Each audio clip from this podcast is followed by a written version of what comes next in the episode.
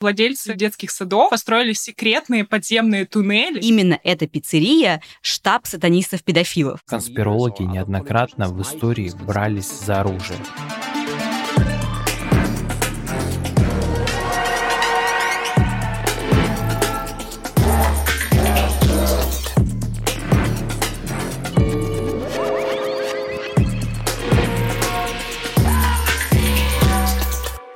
Это подкаст «Заговорили», в котором мы разбираемся, как конспирология и дезинформация влияют на политику и общество.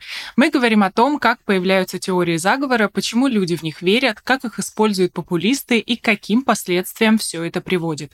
В этом подкасте мы с моей коллегой-соведущей не называем своих имен для безопасности. К сожалению, с начала военных действий в Украине российские законы сильно ограничили свободу слова, и мы не знаем, каким последствиям все это может привести, в том числе для авторов авторов этого подкаста.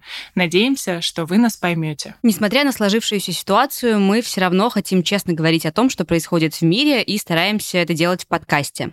В этом выпуске мы поговорим о теории заговора под названием QAnon. Расскажем о том, как она появилась, почему люди поверили анониму из интернета, какую роль во всем этом играют Трамп, Путин и другие лидеры государств, и как эта конспирологическая теория вылилась в беспорядки и преступления в реальной жизни. Эти странные ссылки на пиццу, такие как пицца, мороженое, цыпленок, были ничем иным, как предпочтением педофилов. Я считаю, что Обама растлитель малолетних. Кью – патриот. Мы можем быть уверены в этом. У нас есть уникальная возможность вывести на чистую воду эту группу заговорщиков-педофилов, поклоняющихся сатане. Мы противостоим злу. Мы боремся с сектантами. Чтобы спасти детей, чтобы разоблачить зверство ЦРУ, королевской семьи, педофилов, все они, надеюсь, будут уничтожены и в первую очередь глубинное государство. Представьте, 1980 год. В Америке выходит книга «Мишель помнит», которую выпустили психолог Лоуренс Паздер и его жена-пациентка Мишель Смит. В книге раскрываются кровавые подробности о том, что Мишель в детстве подверглась оккультному сексуальному насилию, которое над ней якобы совершали члены церкви сатаны Антона Шандора Лавея. В течение 81 дня, говорится в книге, девушка участвовала в ритуале, в котором вызывали сатану, Иисуса, Деву Марию и Архангела Михаила. Архангел заблокировал жертве воспоминания и удалил шрамы от жестокого обращения, но психолог Паздер смог их извлечь из памяти Мишель с помощью гипноза. Во время обрядов Мишель пытали, запирали в клетке и насиловали. Она была свидетельницей человеческих жертвоприношений, а ее тело натирали кровью и частями тел убитых младенцев и взрослых. Звучит эта история жутко. Когда я готовилась к выпуску и впервые наткнулась на описание этой книги, я прям сидела вся в мурашках, если честно. Но потом я узнала правду, и оказалось, что вся эта история выдумана. Дело в том, что после того, как эта книга вышла, журналисты-расследователи опровергли факты из нее и узнали, что, ну, например, во время, которое описывается в книге, Мишель ходила в школу, хотя по версии самой Мишель она якобы была в плену. Да, я, честно говоря, еще на факте про архангела, удалившего шрамы, немножко начала сомневаться. Вот, но история реально звучит как э, сюжет какого-то фильма или детских страшилок, потому что, мне кажется, здесь совпадают э, все вот эти образы, да, там про церковь, про какое-то ритуальное mm-hmm. насилие и так далее. Да, я на самом деле тоже подумала о том, что мне это напоминает сериал «Чужак». Там вот как раз про детей была вот эта история, что якобы дьявол э, вселялся в людей, контролировал их память и контролировал их сознание, и параллельно, э, короче, убивал детей, потому что он питался, типа, горем родителей этих детей.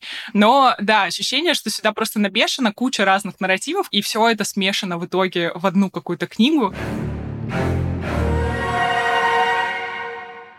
Как бы мы с тобой не смеялись над тем, что это казалось бы, ну, ребята, ну какой архангел, какие воспоминания. Книга в 80-е годы была безумно популярной и породила всякие подражания и так далее. И в итоге вылилась в то, что сейчас называется танинской паникой. В чем ее суть? В 80-х и 90-х годах американцы были убеждены в том, что подпольная сеть сатанистов похищала, пытала и жестко обращалась с детьми. И в итоге вся эта паника нарастала и вылилась в то, что родители стали обвинять в сговоре воспитателей детских садов, и часть из них была уверена в том, что владельцы детских садов построили секретные подземные туннели, которые вели к местам ритуальных церемоний, а заведующие якобы спускали детей в туалетах и могли летать, превращаясь в ведьм. Ну, это Господи. такая вам, чисто это вишенка на тортике. Там есть громкое дело, оно связано с семьей Макмартин. Эти ребята управляли детским садом Манхэттен-Бич, и мать одного из детей говорила, что заведующая отвела ее сына в церковь, где мальчика заставили пить кровь и смотреть, как обезглавливают ребенка. Полиция решила это проверить и разослала, ну, родителям этого детского сада письмо, где написала, что ваши дети якобы могли подвергнуться насилию. И родители стали задавать детям наводящие вопросы, в результате чего получили неопровержимые, в кавычках, доказательства существования сети педофилов. Как вообще они их получили? Они очень сильно давили на детей. В Миннесоте, например, одного мальчика допрашивали почти ежедневно в течение двух месяцев. И в конце концов он сдался и сказал, что его родители участвовали в оргиях. А позднее он, конечно, сознался в том, что под давлением полиции его просто тошнило от страха, и поэтому он это сказал. У другого мальчика после 74 интервью случился нервный срыв. Если честно, мне кажется, у меня бы тоже случился после одного интервью. Ну это Ну, еще с маленьким ребенком, который воспринимает это все намного более эмоционально и наверняка боится. Ну, то есть, да, это на самом деле Ну звучит да, очень- да. просто дико. Ну, в итоге они добились того, что по всей стране возникли дела о предполагаемом насилии и осудили 113 человек с 83 по 95 год. Позже, конечно, владельцев детских садов оправдали, но некоторые из них успели отбыть свои наказания. Причем это наказание типа не пару месяцев, знаешь, и несколько лет люди реально сидели в тюрьме. Немножко это отрезвило американцев, но массовое помешательство на сатанистах глубоко засело в их головах. Можно представить, почему люди были обеспокоены э, вообще такой информацией. Понятно, что все боятся безумно за своих детей, и, наверное, вот действительно придумать какого-то более страшного и зловещего сюжета, чем э, какие-то сатанистские сообщества, которые э, похищают детей и э, подвергают их какому-то насилию, э, не придумать, потому что это действительно звучит ужасно, но меня, конечно, поражает, что таким образом и полиция в том числе каким-то образом приложила руку к тому, чтобы не знаю, подкрепить, да, вот эту веру в Мгм. такую конспирологию, это, конечно, удивительно. Ну, на самом деле, есть и другие примеры того, как конспирологические теории вера в них приводит к вполне реальным последствиям, э, в том числе э, связанным с насилием. Один из таких э, примеров — это Пиццагейт, так называют конспирологическую теорию, которая распространилась в США в 2016 году. В общем, в чем суть самой теории? Идея в том, что высокопоставленные члены Демократической партии США на самом деле управляют преступной организацией педофилов. Всем этим руководит Хиллари Клинтон. э, Якобы эти люди собираются в подвале пиццерии Comet Ping Pong, которая находится в Вашингтоне, э, в том числе для того, чтобы совершать какие-то сатанистские ритуалы. Как эта теория появилась? Осенью 2016 года, в октябре, стали распространяться слухи в соцсетях, ну или конспирологические нарративы а, о том, что полиция Нью-Йорка якобы обнаружила сеть педофилов, которая связана с Демократической партией. А позже Wikileaks э, опубликовали письма начальника предвыборного штаба Хиллари Клинтон Джона Подеста, то есть они просто слили его переписку, и в его письмах в том числе была переписка с владельцем вот этой пиццерии Комент Пинг-Понг э, Джеймсом Алифантисом. Алифантис был сторонником Демократической партии и в том числе занимался фандрайзингом для нее. В общем, поэтому, видимо, и переписка как раз касалась каких-то событий, связанных с э, фандрайзингом. Дальше началось нечто невообразимое. Сторонники э, вот этого нарратива про то, что демократы якобы связаны с э, каким-то с какой-то организацией педофилов, они в этой переписке усмотрели якобы доказательства того, что именно эта пиццерия штаб сатанистов-педофилов. Ну, то есть, например, э, что они использовали в качестве доказательств, например, название блюд или каких-то продуктов, они считали, что за этим всем скрываются шифры. В переписке не было ничего такого, что могло бы указывать на, не знаю, какие-то незаконные действия и так далее. Кроме того, они после этого начали пристально изучать Инстаграм Алифантиса, стали искать там фотографии с детьми, ну просто какие-то любые фотографии, где, я не знаю, там на заднем плане или где-то еще был ребенок, и, и сразу выдавать это за доказательство того, что он тоже относится к этой тайной организации педофилов. Какой бред. В общем, теория э, Пиццагейт зародилась изначально на форуме Форчан, но потом распространилась в Твиттере, Reddit, других платформах. И в итоге Алифантис и другие сотрудники пиццерии стали получать сотни угроз, в том числе смертельных угроз. Закончилось все тем, что 4 декабря 2016 года Эдгар Мэдисон Уэлч из Северной Каролины, это 28-летний американец, приехал в пиццерию и трижды выстрелил из винтовки. К счастью, никто не пострадал, э, Уэлча арестовали, и он потом говорил, что приехал туда, чтобы самостоятельно разобраться, что же происходит в пиццерии, если там педофилы и так далее. И вот интересный факт, в общем, конспирологи, они утверждали в том числе, что сатанисты собираются в подвале пиццерии, чтобы проводить ритуалы и так далее, но в пиццерии даже не было подвала. Они его скрыли. Это были подземные туннели, которые еще до этого учителя вырыли. Ты не понимаешь. Это многое объясняет. Да, но я решила еще посмотреть э, вообще, что стало с пиццерией, потому что кажется, что после такого э, вполне предсказуемым было бы то ее закрытие, а, но mm-hmm. она все еще работает, по крайней мере, у нее есть сайт, и Алифантис все еще ей управляет. При этом э, он, конечно, давал многочисленные интервью про эту историю, в том числе говорил, что она сильно изменила его жизнь, он вообще перестал особенно пользоваться соцсетями, э, но это не самое страшное, потому что теперь, если он куда-то, не знаю, приходит, там, например, ему нужно купить дом или какие-то оформить документы или что-то еще, то его имя всегда ассоциируется с этой историей, и как бы косвенно оно ассоциируется с этими необоснованными обвинениями в педофилии, что, ну, для репутации тоже, наверное, вообще самое страшное, mm-hmm. что можно придумать. Мы вообще заинтересовались, почему именно педофилы, э, сатанисты и так далее сейчас находятся, ну, как сказать, в центре многих конспирологических теорий, и поговорили об этом с Майклом Баттером, профессором-американистом и специалистом по теориям заговора.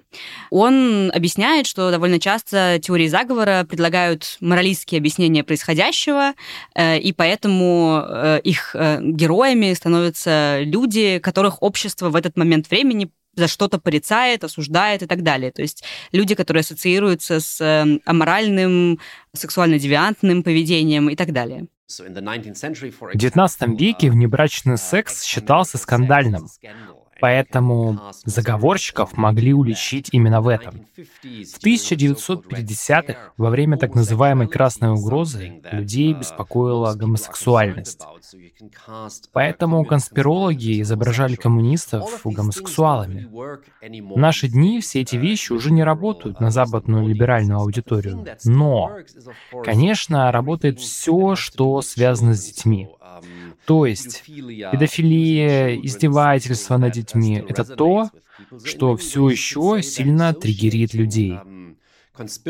Ассоциировать заговорщиков с такой девиантной сексуальностью — это логическое продолжение конспирологических теорий. Люди хотят чувствовать себя правыми и превосходящими по отношению к другим. Но мы также склонны уличать тех, кого считаем хуже себя, в разного рода неполноценности.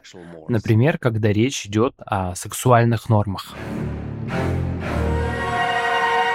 Спустя год после того, как отгремел Пиццагейт, появилась новая теория заговора. И она не очень сильно от него отличается. Это, собственно, теория заговора QAnon, которая говорит нам о том, что глубинное государство, которое нами управляет, на самом деле педофилы-сатанисты, которые убивают и поедают детей. Пиццагейт прошел легкий апгрейд. Как же эта теория появилась? В октябре 2017 года Дональд Трамп на встрече с военными советниками сказал фразу. Он сказал, знаете, что это означает? Может быть, это затишье перед бурей? Это была э, странная фраза не в контексте, и никто не понял, что она означала. И пока СМИ пытались понять, к чему Трамп сказал эти слова, на Фачане ветке под названием «Буря» появился пользователь под ником Q Clearance Patriot. Обычно под э, Q обозначают сотрудником э, с высшим уровнем допуска государственной тайне в Америке. И этот пользователь, собственно, и говорил, что он ближайший советник Трампа, и ему поручили донести планы президента в обход СМИ. И в первом сообщении Кью говорил, что Хиллари Клинтон вот-вот арестуют, и это должно вызвать массовые беспорядки. А позже в другом сообщении он писал, что Клинтон якобы задержана, и Трамп планирует задержать и других людей, вроде там Обамы и Сороса и так далее. Ну и задержат их, потому что они педофилы, которые поклоняются сатане. При этом, помимо растления людей, члены этой группы, в которую входят э, там и звезды Голливуда в том числе, в общем, они якобы убивают, поедают своих жертв, чтобы извлечь продлевающий жизнь химикат под названием адренохром. Но вообще я прочитала, что адренохром — это вещество, которое образуется при окислении адреналина. И ты не можешь его никак использовать, если ты его из э, человека каким-то образом вытащишь. Ну, то есть это полностью вымышленная история. Но название красивое. Ну, конечно. Кьон, он тоже не прикольное название. Кью говорит, что э, бывшего президента Дональда Трампа на самом деле завербовали военные, чтобы он баллотировался в президенты, разбил преступный заговор и привлек его участников к ответственности. Апогеем всей этой борьбы должен был стать шторм, а вся вот эта вот история называется бурей. Собственно, так они трактовали слова Трампа. Все закончится в день инаугурации Джо Байдена, должно было закончиться. Э, это такой день великого пробуждения. При этом сообщение анонима, которое пользователи прозвали хлебными крошками, поэтому модераторы этих форумов — это пекари. Господи, я вообще обожаю просто это. Ой. Короче, они выглядят как зашифрованные послания. Э, например, в одном из сообщений говорилось «ЛЛ» — это Лоретта Линч, генеральный прокурор США при Обаме. Говорит... Все понятно. Равно раскрытие правды о Тармак БК. БК — это Билл Клинтон. И сама манера того, как Кью писал, э, максимально конспиративно. То есть он там писал что-нибудь, и потом в конце была фраза «Я сказал слишком много». Цитаты из статуса ВКонтакте. Кстати, про личность Q. Ну есть э, три версии конкретных людей. Первая — это что первоначальным Q был житель Йоханнесбурга, Пол Фербер, это модератор э, Фачан, и Эйчан, это другой форум, на который впоследствии перешли э, канонисты. Он же был одним из первых онлайн-комментаторов, который продвигал э, QAnon.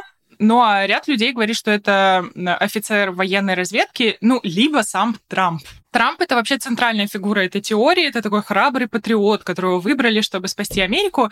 Поэтому большинство сторонников QAnon ждали, что он вообще спокойно выиграет переизбрание, которое было в 2020 году. И поэтому, когда в 2020 году Трамп проиграл выборы, конспирологи просто решили, что все сфальсифицировано. Но их убеждения были безосновательными, и Федеральное агентство по э, кибербезопасности заявило, что это были самые безопасные выборы в истории Америки. Сам Трамп подогревал интерес конспирологов и э, принимал ведущего промоутера э, QAnon в овальном кабинете для фотосессии, ну а позже просто делал ретвиты подписчиков QAnon. И он при этом не опровергал и не подтверждал эту теорию, и поэтому люди, как бы, которые в нее верили, считали, что он реально один из них. После проигрыша его на президентских выборах э, Q практически замолчал. Последнее его сообщение это была какая-то мешанина из букв и цифр.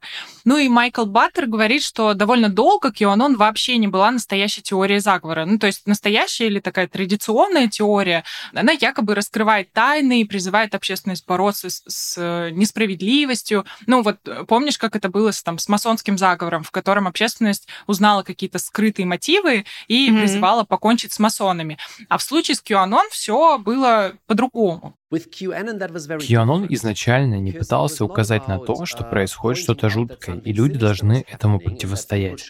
У движения была задача выяснить, как уже ведется борьба с заговором. Его сторонники верили, что Дональд Трамп и его союзники уже заняты борьбой с заговором глубинного государства. И сторонники QAnon скорее пытались понять, как эта борьба ведется. Поэтому можно сказать, что в течение долгого времени, практически до начала пандемии, культурная функция QAnon в США заключалась в основном в том, чтобы успокоить конспирологов, избирателей Трампа, которые могли задаваться вопросом, почему Хиллари Клинтон еще не арестована. То есть они интерпретировали сообщение Q и пытались выяснить, когда наступит час расплаты. Майкл Баттер также отмечает, что QAnon как теория изменилась, когда началась пандемия, и тогда уже вот к этим нарративам про то, как э, Трамп э, спасает Америку от педофилов, еще добавился дискурс о глубинном государстве, и тогда конспирологи стали еще говорить о том, что демократы придумали пандемию и что с ее помощью пытаются сместить Трампа. То есть к самой теории еще добавились э, конспирологические нарративы, связанные с коронавирусом, э, про что у нас был отдельный выпуск. Если вы его не слушали, то обязательно послушайте. Э, ну и, собственно, в это время как раз QAnon уже оформилась в такую более типичную теорию заговора. QAnon не опирается на единую стратегию. Он объединяет самые разные нарративы, восходящие к антисемитским сюжетам Средневековья, а также к сатане, мистическим повествованиям 1960-70-х годов и ряду других вещей. Так что в некотором смысле это как набор из Икеи. Вы можете собрать свое собственное конспирологическое утверждение из готовых элементов. С одной стороны, ваши идеи будут во многом совпадать с идеями других людей, которые делают то же самое, но будут и существенные различия. Поэтому люди, которые верят в QAnon, не обязательно разделяют одни и те же убеждения, но между ними обычно есть определенное сходство.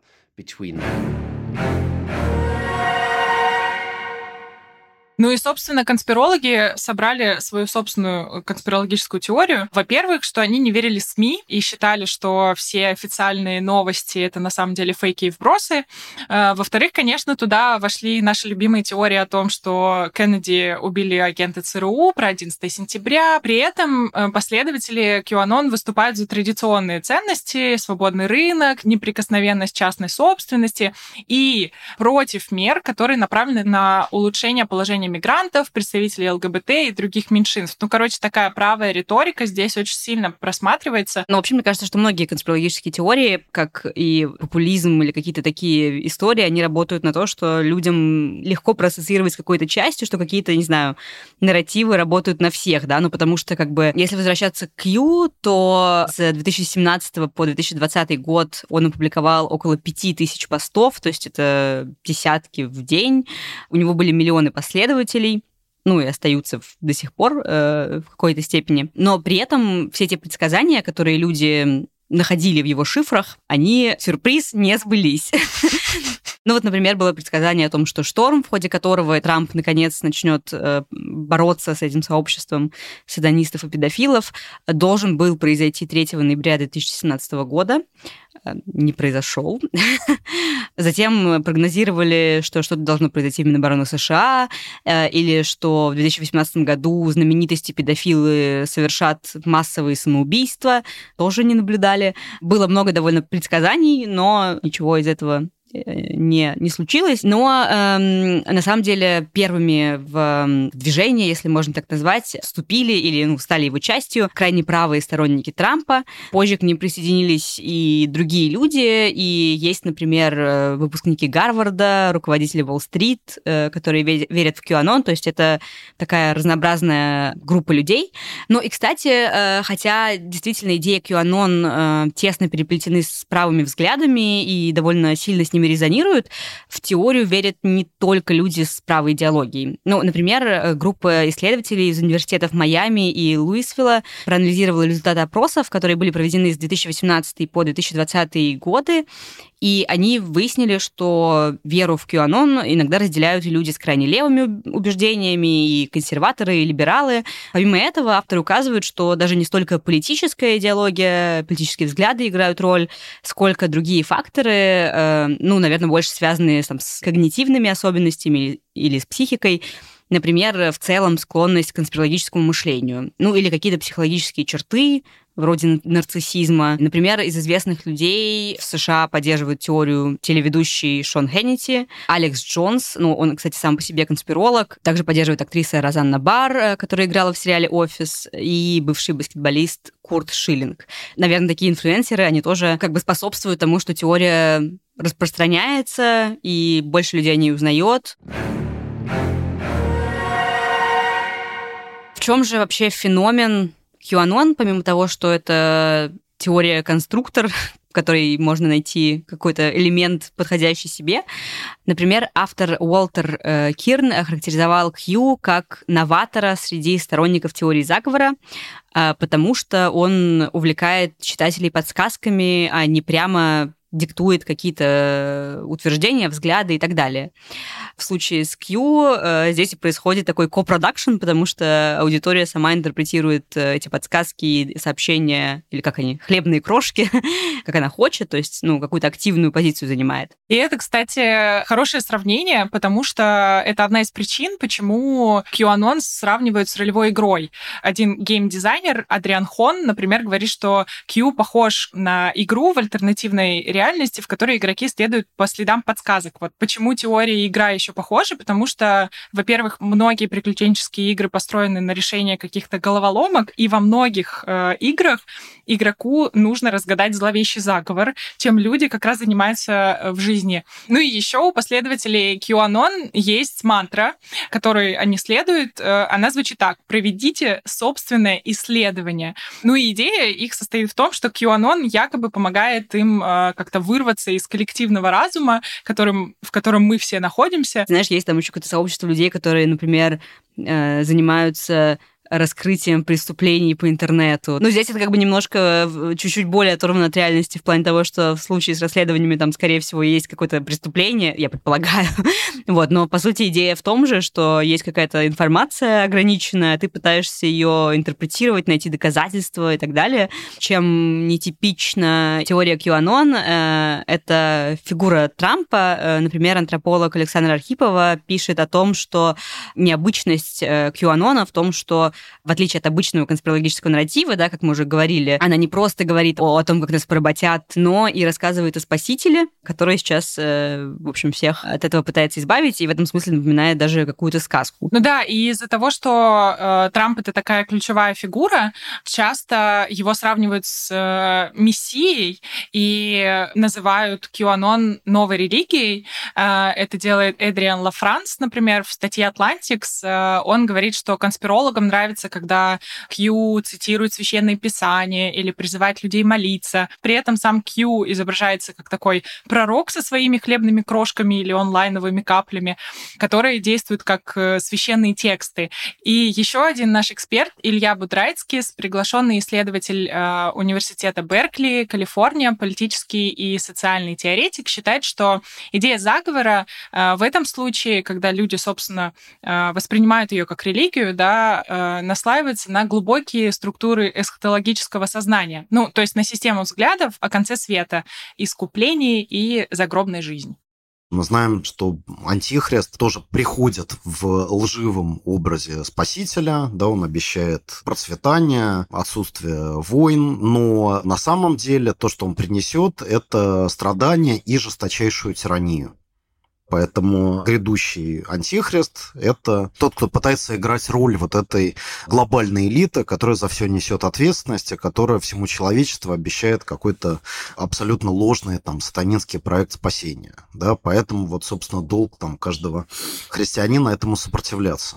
Понятно, что в Америке, да, Куанон, он очень хорошо ложится на мозги людей, которые все свое детство провели в посещении там протестантских Э, церквей. В России православная, реакционная, да, монархическая эсхатология, она тоже хорошо объединяется с теориями заговора, и какая-то часть российского населения, которая э, является воцерковленной, она, в общем, тоже либо очень склонна к конспирологии, либо напрямую исповедует те или иные конспирологические модели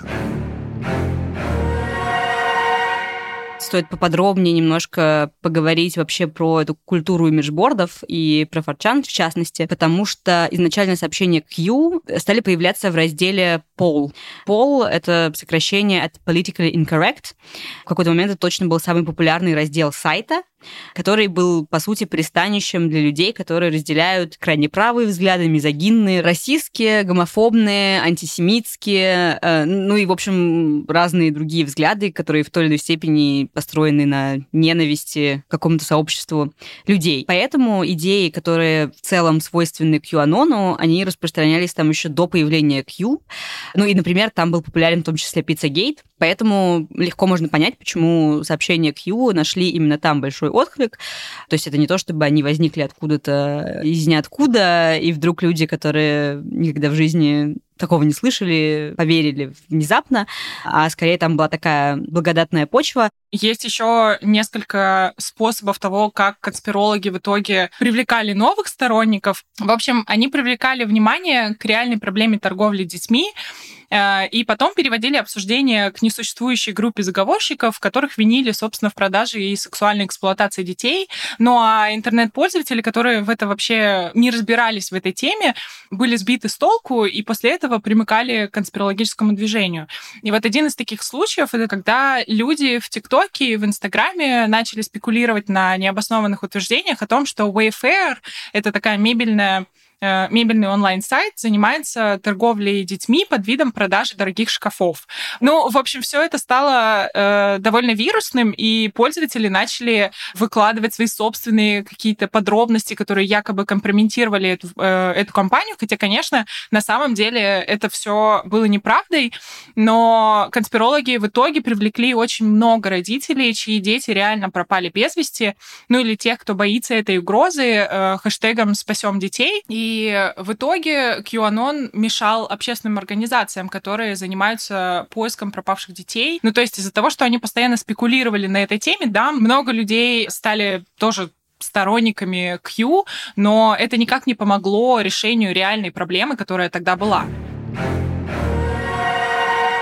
Как вообще происходит попадание людей в QAnon, потому что все это сейчас звучит немножко как секта, хотя на самом деле ну, это сообщество, которое в первую очередь как-то базируется в интернете, и оно очень рассредоточенное. Mm-hmm. Есть достаточно много интервью и каких-то текстов людей, которые прошли через этот опыт и которые, можно сказать, вышли из QAnon.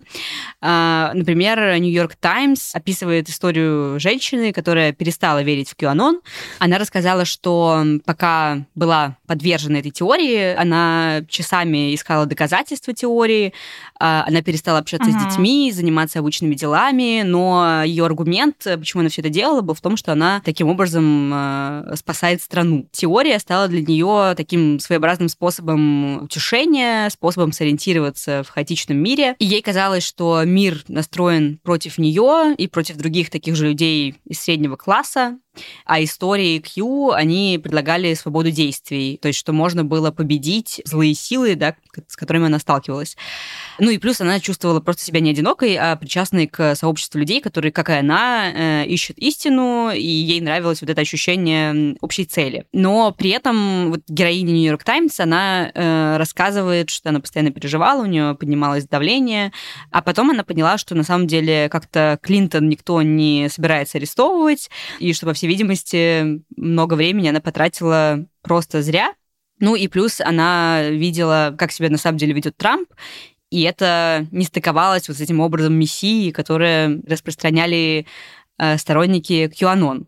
Ну и таким образом она постепенно оттуда вышла из этого сообщества. Ну, э, поэтому на самом деле действительно много историй, когда вера в QAnon, хотя это кажется, да, какой-то дичью, и есть реальные истории людей, которые рассказывают, что это приводило к проблемам в семье, потому что не могли с ними больше общаться. В том числе, мне кажется, это происходит, потому что теория заговора в целом имеет такую стигму. Если ты веришь в теорию заговора, значит, это что-то плохое. Поэтому очень часто конспирологи отвергают эту мысль и говорят, что нет, я ни во что не верю, мои ценности, они mm-hmm. правильные, это вы там все не понимаете и так далее. И говоря про стигму, например, Майкл Баттер и другие исследователи говорят о том, что еще где-то до середины 20 века во многих странах конспирологические теории были нормой, то есть они были не чем-то маргинальным, а чем-то, наоборот, мейнстримным. Во второй половине прошлого века начался процесс стигматизации конспирологии, то есть когда вера в конспирологические теории стала чем-то, чем не стоит гордиться, что это такое не, не научное, неправильное здание, нелегитимное здание. Но сейчас э, теории заговора стали снова более заметны благодаря интернету,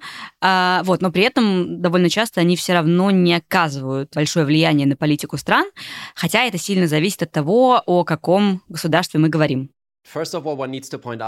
Стигматизация теорий заговора, конечно, произошла не во всех странах и культурах.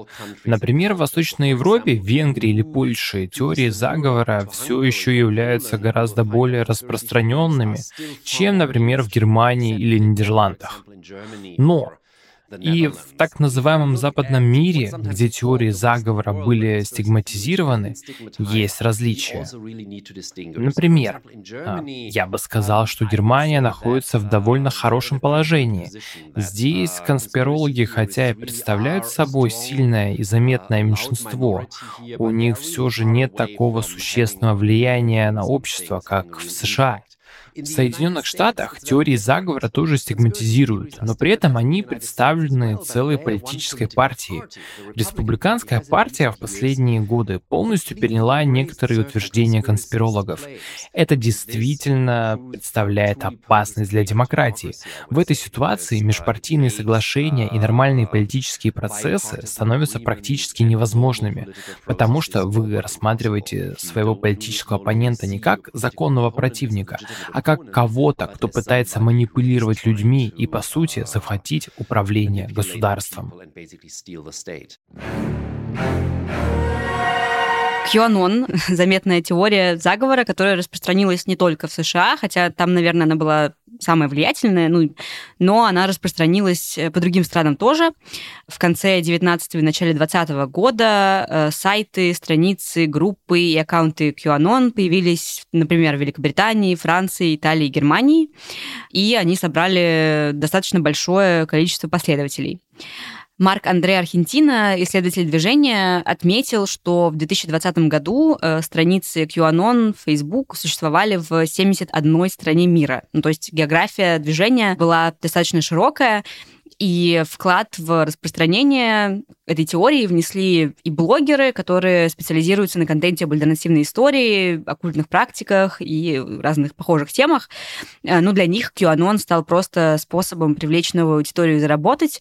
Например, христианский писатель Дэйв Хайс рассказал, что э, теорию QAnon ему объяснил Бог в вещем сне. Вот. И он уже выпустил две книги на эту тему.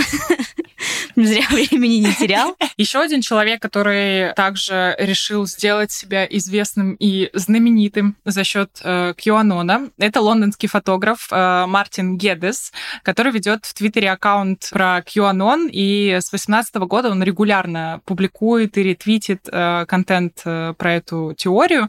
И у него закреплен твит в верхней части аккаунта, где он ссылается на написанную им 40-страничную электронную книгу, в которой, собственно, собраны эссе на всякие темы типа «Понимание QAnon» или «25 вопросов для рационального QAnon-скептика».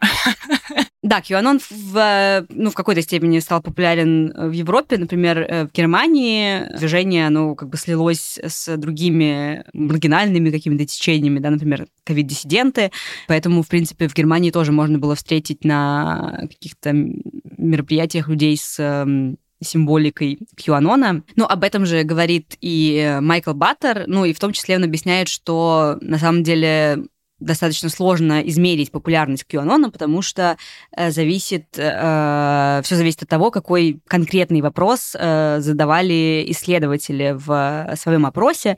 Поскольку эта теория совмещает в себе множество разных нарративов, тут действительно важна, да, наверное, конкретная формулировка. Ну и, например, если говорить с людьми о глубинном государстве, то большее количество респондентов скажет, что верит в теорию, но, да, если делать фокус на какие-то другие темы, то, возможно, это число изменится. Поэтому э, определить реальное число последователей QAnon э, достаточно сложно.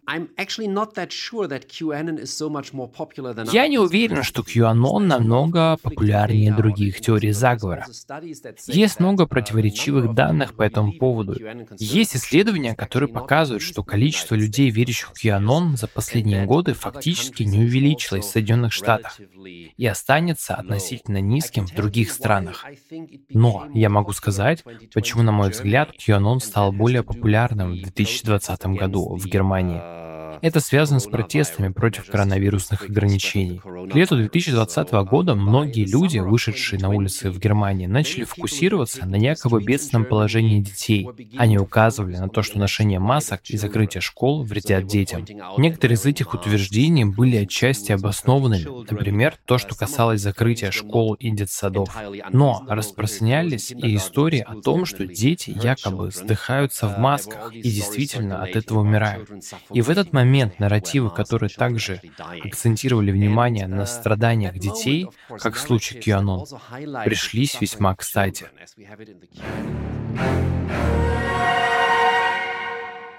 Если мы с вами перенесемся чуть-чуть дальше, в Россию, удивительно, но на самом деле в России тоже QAnon пустил свои корни. Русскоязычная группа э, QAnon появилась в июле 2020 года в ВК, и там вообще в день в ней публиковались десятки постов. Но самая большая группа, которую я нашла, это группа в Телеграме, которая так и называется, э, QAnon Россия. На этот канал подписано почти 60 тысяч человек. Немало. И у них, как и у американских соратников, идет лид-мотивом мысли о том, что пандемия коронавируса выдумана международными элитами, в том числе для войны против России. Э, но в другом посте паблика говорится, что щупальца глубинного государства и его производная сатанизм раскинулись не только на страны Запада, но и на Россию. Даже есть такой нарратив у российских последователей QAnon, что Алексей Навальный — это сын Сороса и пешка США. Да, таким образом, э, это, эта теория тоже адаптировалась у нас в целом меня не удивляет, что мои соотечественники верят в эти нарративы. По словам Ильи Будрайскиса, в России, в отличие от других стран, конспирология приобрела статус мейнстрима. Мы с тобой это как раз тоже обсуждали в нашем самом первом выпуске. И эксперт сравнивает риторику наших политиков, например, э, с той же Америкой, против которой выступают многие наши чиновники. В Америке все равно, ну, конспирологи это маргиналы да, потому что господствующая точка зрения, которая отстаивается там масс-медиа, политиками ведущими, она в том, что конспирология – это там опасный бред, нужно верить в науку, нужно верить в эмпирические факты там, и так далее. В путинской России конспирология – это и есть официальное объяснение событий президент России, какие-то ведущие, говорящие голову в масс-медиа, они, в общем-то, тоже говорят, что есть э, тайна, там, либеральная элита, которая все захватила, это вот глобалисты, и, собственно, вот эта специальная там операция, да, э, военная, которая сейчас там ведет э, Россия, она направлена не против Украины, а прежде всего против вот этого тайного врага, против вот этой глобальной элиты, у которой есть свой план, на пути этого плана стоит, значит, естественно, Россия во главе с ее действующим руководством, и поэтому вот э, важно этому плану сопротивляться. Илья говорит, что конспирологи воспринимают Путина и Трампа положительно, потому что те подпитывают иллюзии верящих в теории заговора. По словам эксперта, человеку в статусе политического лидера не обязательно излагать теорию напрямую, он может поддерживать ее какими-то другими способами. В принципе, мы видим, как Трамп себя ведет. То есть он же не говорит там прямым текстом, э, что существует там заговор. Но он допускает в своих публичных публичных выступлениях какие-то высказывания, которые совершенно четко, ну, как бы обозначают для сторонников теории Куанона, что это наш парень, он в курсе того, что на самом деле как бы происходит. В принципе, Путин, ну, по-своему, но тоже работает в этом стиле. Есть тайный план расчленения России. Там, откуда он это знает? Ну, потому что он обладает, значит, какой-то вот тайной э, информацией все, что происходило во время пандемии. То есть, с одной стороны, он говорил, да, там нужно прививаться, с другой стороны, сам он там публично, например, не прививался. Эта двусмысленность соответствующим образом раскрывалась в масс-медиа, где людям одновременно рассказывали, что нужно э, вакцинироваться, и о том, что вакцины придумал Билл Гейтс. Когда вам одновременно обе этих теории рассказывают, то обе они как бы являются э, легитимными, соответственно, люди начинают это э, воспринимать скорее в конспирологическом ключе. Давай еще коротко обсудим, как с этими теориями э, борются. В случае с QAnon, например, Facebook в 2020 году заявил о том, что провел внутреннее расследование и обнаружил тысячи групп и страниц, э, связанных с э, этой теорией заговора. Эти группы эм, по некоторым данным объединяют сотни тысяч, э, если не миллионы э, людей, э, но почитать достаточно сложно, потому что люди могут состоять в нескольких группах сразу, и, не знаю, может быть, могут там состоять по приколу, но не верить. Это ну, я. Ну да. И в 2020 году осенью Facebook объявил, что будет банить все группы и сообщества QAnon на платформе. До этого Facebook эм, понижал их выдачи, то есть старался как-то ограничить увеличить их представленность э, на платформе, а тут прямо он заявил, что будет банить, хотя я видела тоже какую-то статью конца 2020 года, то есть спустя там пару месяцев или, не знаю, три месяца после этого э, запрета, что все равно было достаточное количество еще аккаунтов групп, связанных с QAnon. Позже э, блокировать аккаунты стал Twitter э, в начале 2021 года, но при этом не до конца понятно, насколько хорошо соблюдаются эти правила. Э, ну и есть на самом деле еще одна проблема, э, которая стала понятна, когда стали банить аккаунты Трампа вот на этих больших мейнстримных платформах. Это то, что в таком случае э, часто эти сообщества, они мигрируют э, на какие-то, такой есть термин, э, который, наверное, можно перевести как маргинальные или периферийные площадки, куда обычно относят ага. в том числе Telegram, потому что там почти отсутствует э, модерация по причине политики платформы. И, соответственно, это такое э, хорошее место для сообществ крайне правых и конспирологов. конспирологии. Да-да-да. да И, и там уже как бы сложнее тоже контролировать этих людей. некоторые приводят аргументы, что на самом деле что это не, не всегда хорошо, потому что люди уходят и сообщества мигрируют вот на эти э, такие более маргинальные площадки, где их никто не модерирует, но при этом таким образом они как бы создают вокруг себя определенный пузырь. Ну и говоря про все эти меры, как вообще ограничить э, распространение конспирологии, Майкл Баттер э, говорит, что вообще избавиться полностью от конспирологии невозможно, и, возможно, даже и не стоит этого делать, потому что цензурирование теории заговора может привести к каким-то негативным последствиям. Но, по мнению Баттера, э, регулировать распространение конспирологических нарративов э, стоит с помощью алгоритмов соцсетей, то есть чтобы делать э, так, чтобы они, э, ну, по крайней мере, не становились виральными и не достигали огромного количества пользователей. Ну и при этом эксперт считает, что пока традиционные СМИ не транслируют э, конспирологические нарративы, то мы находимся в относительной безопасности, но, опять же, зависит от страны, потому что в некоторых странах и в традиционные медиа, ну, в такие мейнстримные крупные медиа, конспирология может проникнуть. Конечно, есть альтернативные медиа, которые стали довольно влиятельными в последние годы. Но если сравнивать их охват с сайтами традиционных СМИ, то они все еще очень и очень малы. И я думаю, что в конце концов не так уж много можно с этим сделать потому что нет закона, запрещающего распространение теории заговора. Но я считаю, что было бы еще более опасно и вредно для демократии, если бы государство запретило говорить определенные вещи. В некоторых случаях это вполне обосновано, но мы знаем, что существует огромная серая зона, и мы знаем, что государство не идеальное, и что важно их критиковать. Так что я думаю, конспирологические теории — это то, с чем нам придется жить. Поэтому я очень скептически отношусь к идее того, чтобы полностью запретить альтернативные медиа. Я думаю, более разумно сделать так, чтобы меньше людей сталкивались с конспирологическими теориями, если они сами этого не хотят. Это уже больше касается алгоритмов социальных сетей, таких как Twitter, YouTube. YouTube, например, еще пару лет назад был печально известен тем, что независимо от того, с каким видео вы начинали смотреть его, вы всегда попадали на теорию заговора в какой-то момент.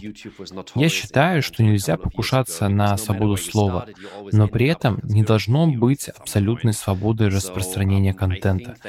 То есть люди, распространяющие теории заговора, не имеют права на то, чтобы их взгляды усиливались алгоритмами платформ больше остальных far beyond the usual by the algorithms of uh, social media websites. Несмотря на то, что соцсети пытаются как-то бороться с этой теорией заговора, эксперты там говорят про ее фейковость. В итоге она все равно вышла в офлайн. Э, что вы понимали, ФБР определяет вообще QAnon как одну из внутренних террористических угроз. Потому что в США это движение было связано с убийствами, вооруженными противостояниями. И вот один из таких громких инцидентов — это суд над э, Энтони Камелло. Его в марте 2019 года обвинили в убийстве Франческо Франческо Кали, это главарь мафии Гамбина. Камело заявил в суде, что QAnon заставил его убить главаря мафии, который он считал частью глубинного государства, а его адвокат сказал, что подсудимый считал, что Трамп поддержал это нападение. Очевидно, что Камело дальше признали психически неспособным представлять себя в суде и перевели в психиатрическую больницу для дальнейшего обследования. Люди могут использовать э, вот эти вот, эти вот э, рассказы и истории довольно практично, прагматично для того, чтобы показать, что они психически... Или, или сделать вид, что они психически нездоровы, да, чтобы как-то, может быть, смягчить себе наказание. Или, mm-hmm, может быть, для какой-то mm-hmm. медийности тоже, да, как вот э, наш герой с э, пророчеством Бога во сне. Ну, мне кажется, что это тоже, да, как бы люди могут даже в это отчасти верить, но использовать это в том числе довольно как, ну, какую-то mm-hmm. э, штуку для привлечения внимания. Такое бывает.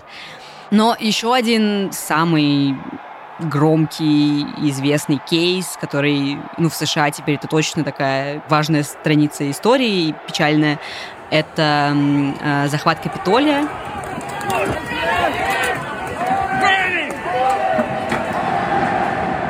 6 января 2021 года в США проходила сессия Конгресса, во время которой должны были почитать голоса и признать итоги выборов, на которых победил Байден. Тогда же проходил митинг в поддержку Трампа. Трамп заявлял, что выборы украли, что результаты незаконные. И он во время этого митинга призывал сторонников пойти к Капитолию и, э, цитата, вернуть свою страну обратно. Постепенно в Капитолии действительно стала собираться толпа, которая разрослась, люди в какой-то момент начали прорываться через ограждение полиции, полиция была значительно, ну, в общем, было недостаточно людей, поэтому они не могли сдержать э, протестующих, и в какой-то момент ситуация достаточно сильно эскалировала, э, заседание Конгресса прервали, э, а протестующие буквально стали прорываться в здание, э, выбивать двери, стекла разбивать. В этот момент Сенат, да, и Э, Капитолий стали э, эвакуировать, потому что протестующие ну, были тоже достаточно агрессивные. В какой-то момент они стали искать Нэнси Пелоси, спикера Палаты представителей Конгресса США, но ее успели эвакуировать всего порядка двух тысяч человек прорвались в Капитолий. Они открывали друг другу двери уже, когда оказались внутри. И среди них, как потом стало понятно, было достаточно много сторонников QAnon, в том числе, э, ну, такие заметные представители движения, не знаю, если можно назвать лидерами или, ну, какие-то наиболее такие влиятельные фигуры. В общем, в какой-то момент э, ситуация совсем уже вышла из-под контроля, и Трамп стал обращаться к протестующим, он э, публиковал видео с призывами не применять насилие, а впоследствии вовсе разойтись, но при этом как бы он все равно не осудил да, это действие э, протестующих, а даже назвал их э, героями. В результате всего этого погибло пять человек. Один э, погиб от выстрела, э, как бы одна смерть, да, она, по всей видимости, была действительно связана с протестами, остальные, ну, скорее, случайные. Э, один человек умер от передозировки, и трое от естественных причин. А двое из них от инфаркта, еще один человек, я не смогла, к сожалению, найти конкретную причину. И пострадали больше 130 полицейских, которые пытались э, этот протест остановить. После этого больше, чем тысяча протестующих предъявили обвинения. Ну, то есть вот это такой пример тоже того, как конспирология, не знаю, выходит на улицы, и, ну, пример довольно жуткий, потому что э, здесь уже речь не как в случае Пиццегейта, а об одном человеке, который решил да, разобраться в ситуации таким способом через насилие, а о тысячах людей. Понятно, что не все из них были такими активными сторонниками QAnon, многие были просто сторонниками Трампа, но как бы все равно. Ну и э, Майкл Баттер говорит, что как раз штурм Капитолия показывает, какое влияние э, на общество могут оказать теории заговора и как ими могут воспользоваться политики и популисты, потому что вот через такие э, заявления о том, что выборы нелегальные и все прочее, можно манипулировать людьми. В том числе это приводит к радикализации э, мнений людей. Хотя стоит оговориться, что в некоторых случаях результаты выбора действительно бывают нелегальны, но сейчас я говорю не про США и не про ситуацию с Капитолием. Важно сказать, что не все конспирологические теории приводят к насилию, и даже те, которые могут это сделать, как правило, оказывают влияние на очень небольшое число людей. Во всяком случае, в западных демократиях. Ну, конечно, теории заговора способны стать катализатором радикализации, потому что они могут развивать в людях очень ограниченное мировоззрение. Они могут убедить людей в том, что бороться с заговором, в который они верят, это нормально и даже необходимо. Так, если вы уверены, что всем вокруг манипулируют темные силы, то вы можете посчитать, что вполне оправданной может быть идеей взять в руки оружие и бороться против всех этих темных сил. Именно поэтому конспирологи неоднократно в истории брались за оружие. Популисты или другие политики могут использовать конспирологические теории, чтобы спровоцировать насильственные действия. Например, внушить своим сторонникам, что они победили на последних выборах, и поэтому нужно штурмовать столицу, чтобы демократия восторжествовала. И то, что произошло во время штурма Капитолия, действительно тревожно. Эти люди не пытались отменить демократию, они были убеждены, что защищают ее. Поскольку QAnon и ну, какие-то похожие конспирологические теории, они могут быть связаны с довольно радикальными взглядами, то выйти из этих э, сообществ или выйти из этих убеждений э, может быть достаточно сложно. А, ну и, например, бывшие участники э, или бывшие сторонники QAnon, прошлые Associated Press, э, сравнивают э, выход из QAnon с избавлением от наркозависимости.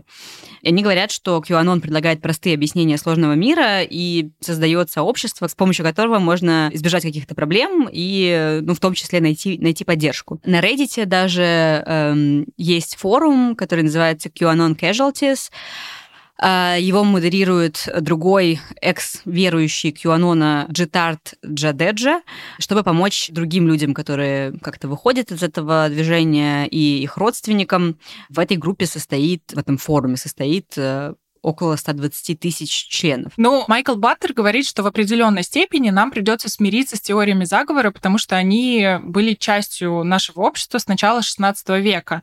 А, так что полностью от них нам никогда, к сожалению, не избавиться. Но профессор считает, что есть несколько способов э, хотя бы сократить число людей, которые верят в конспирологические теории. Мы знаем, что вера в теории заговора уменьшается с повышением уровня образования. То есть, чем более образованные люди, тем меньше вероятность того, что они поверят в конспирологию. Не обязательно потому, что у них другое мировоззрение, но также и потому, что у них лучше работа, больше социальных гарантий, они лучше обеспечены и поэтому в меньшей степени чувствуют угрозу извне. В качестве еще одной меры, которая может помочь бороться с конспирологией, э, профессор называет социальное обеспечение, которое поможет людям людям получить чувство контроля.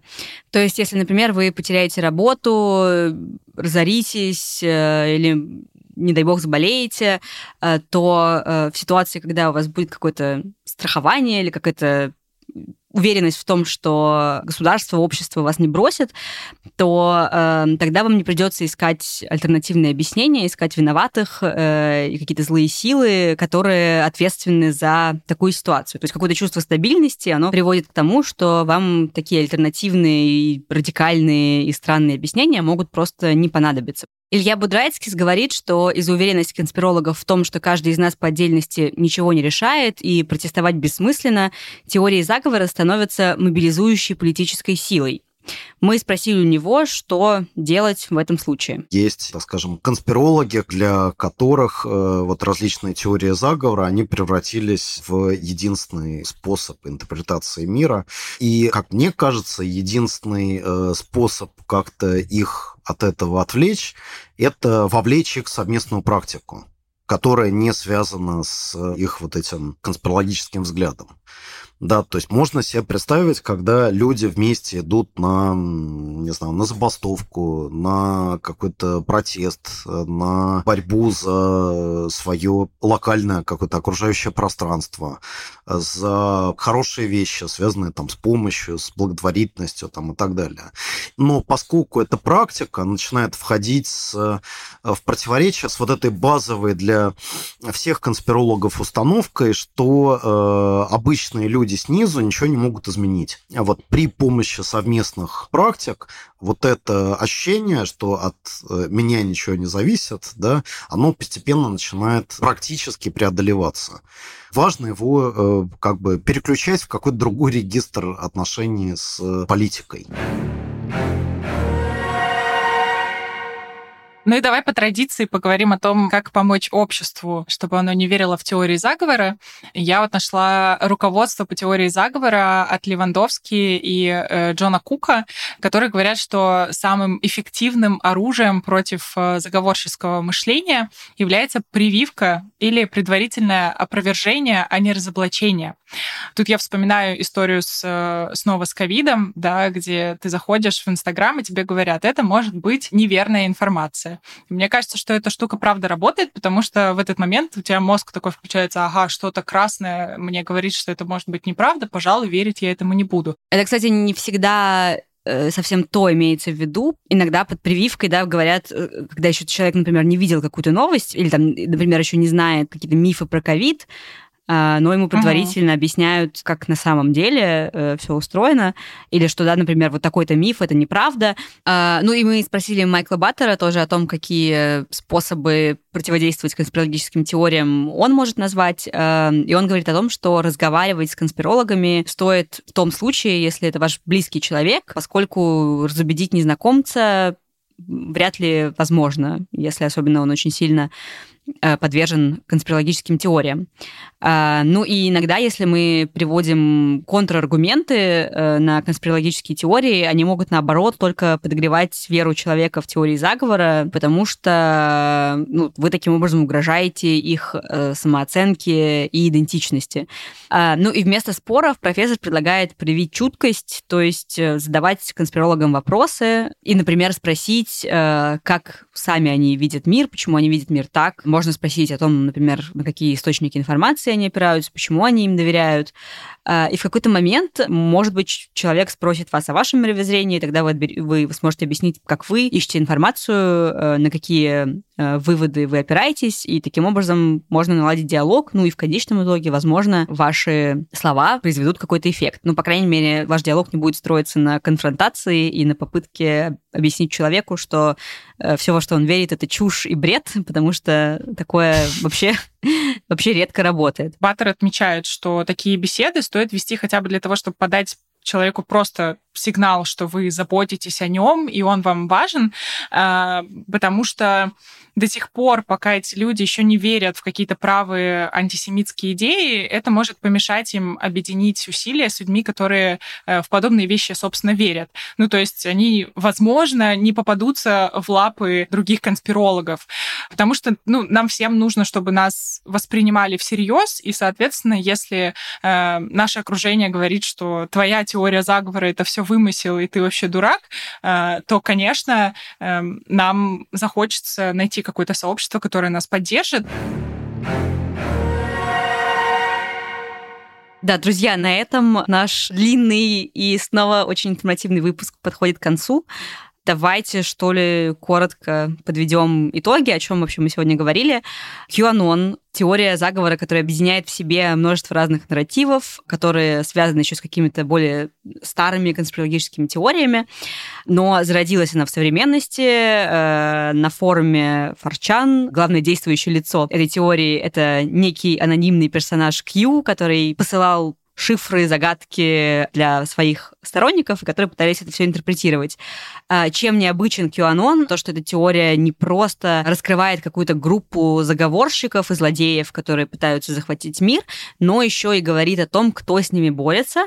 Э, в частности, это Трамп. По крайней мере, так это было на ранних этапах этой теории. Потом она э, модифицировалась, развилась. Ну и говорили о том, что люди действительно могут э, очень сильно погрузиться вот в такое сообщество, до той степени, что это мешает их отношениям с близкими, полностью меняет их жизнь, что выйти из такого сообщества это не всегда просто, и что очень часто, ну, может быть, не очень часто, но бывают действительно случаи э, печальные, когда э, вера в такие конспирологические теории приводит к реальным последствиям. И в том числе гибели людей. Э, ну и отчасти потому, что такими конспирологическими теориями, с их помощью, точнее, легко манипулировать людьми, особенно если речь идет про э, политиков, которые как-то для своих прагматичных целей пытаются эти теории использовать. Ну и последний, мне кажется, вот важный очень совет, который мы подробно обсудили в конце, это то, что если вы хотите как-то разубедить человека во взглядах, то нужно это делать максимально чутко и тактично, без попытки обвинить его в неправоте или в каких-то идиотских взглядах, а скорее пытаясь его выслушать и понять, и через свою перспективу, может быть, его переубедить. Мне кажется, что это дает какую-то надежду на то, что э, не только про конспирологические теории, но вообще про самые разные взгляды, которые могут быть довольно деструктивными, что даже если человек подвержен им, есть какой-то способ, наверное, на него повлиять. Ну, хочется в это верить, во всяком случае. Ну да, и мне кажется, что несмотря на то, в какую конспирологическую теорию или в какую идею верит э, ваш близкий человек, вам нужно просто решить, вы э, хотите отстаивать э, свое мнение или хотите сохранить отношения с этим человеком. Точка зрения человека может быть о чем угодно. Это может быть климат, о котором мы говорили в прошлом эпизоде, это может быть, не знаю, мировое правительство, рептилоиды или, не знаю, сионские мудрецы. Мне кажется, здесь самое главное оставаться человеком и понимать, что каждый из нас может быть неправ. Мы тоже все подвержены конспирологическим теориям, мы можем верить э, в какую-нибудь чушь. Э, и иногда, наверное, нам стоит как-то открывать вот этот вот э, каталог у себя в голове и, не знаю, обновлять информацию, в которую мы верим. На этом все.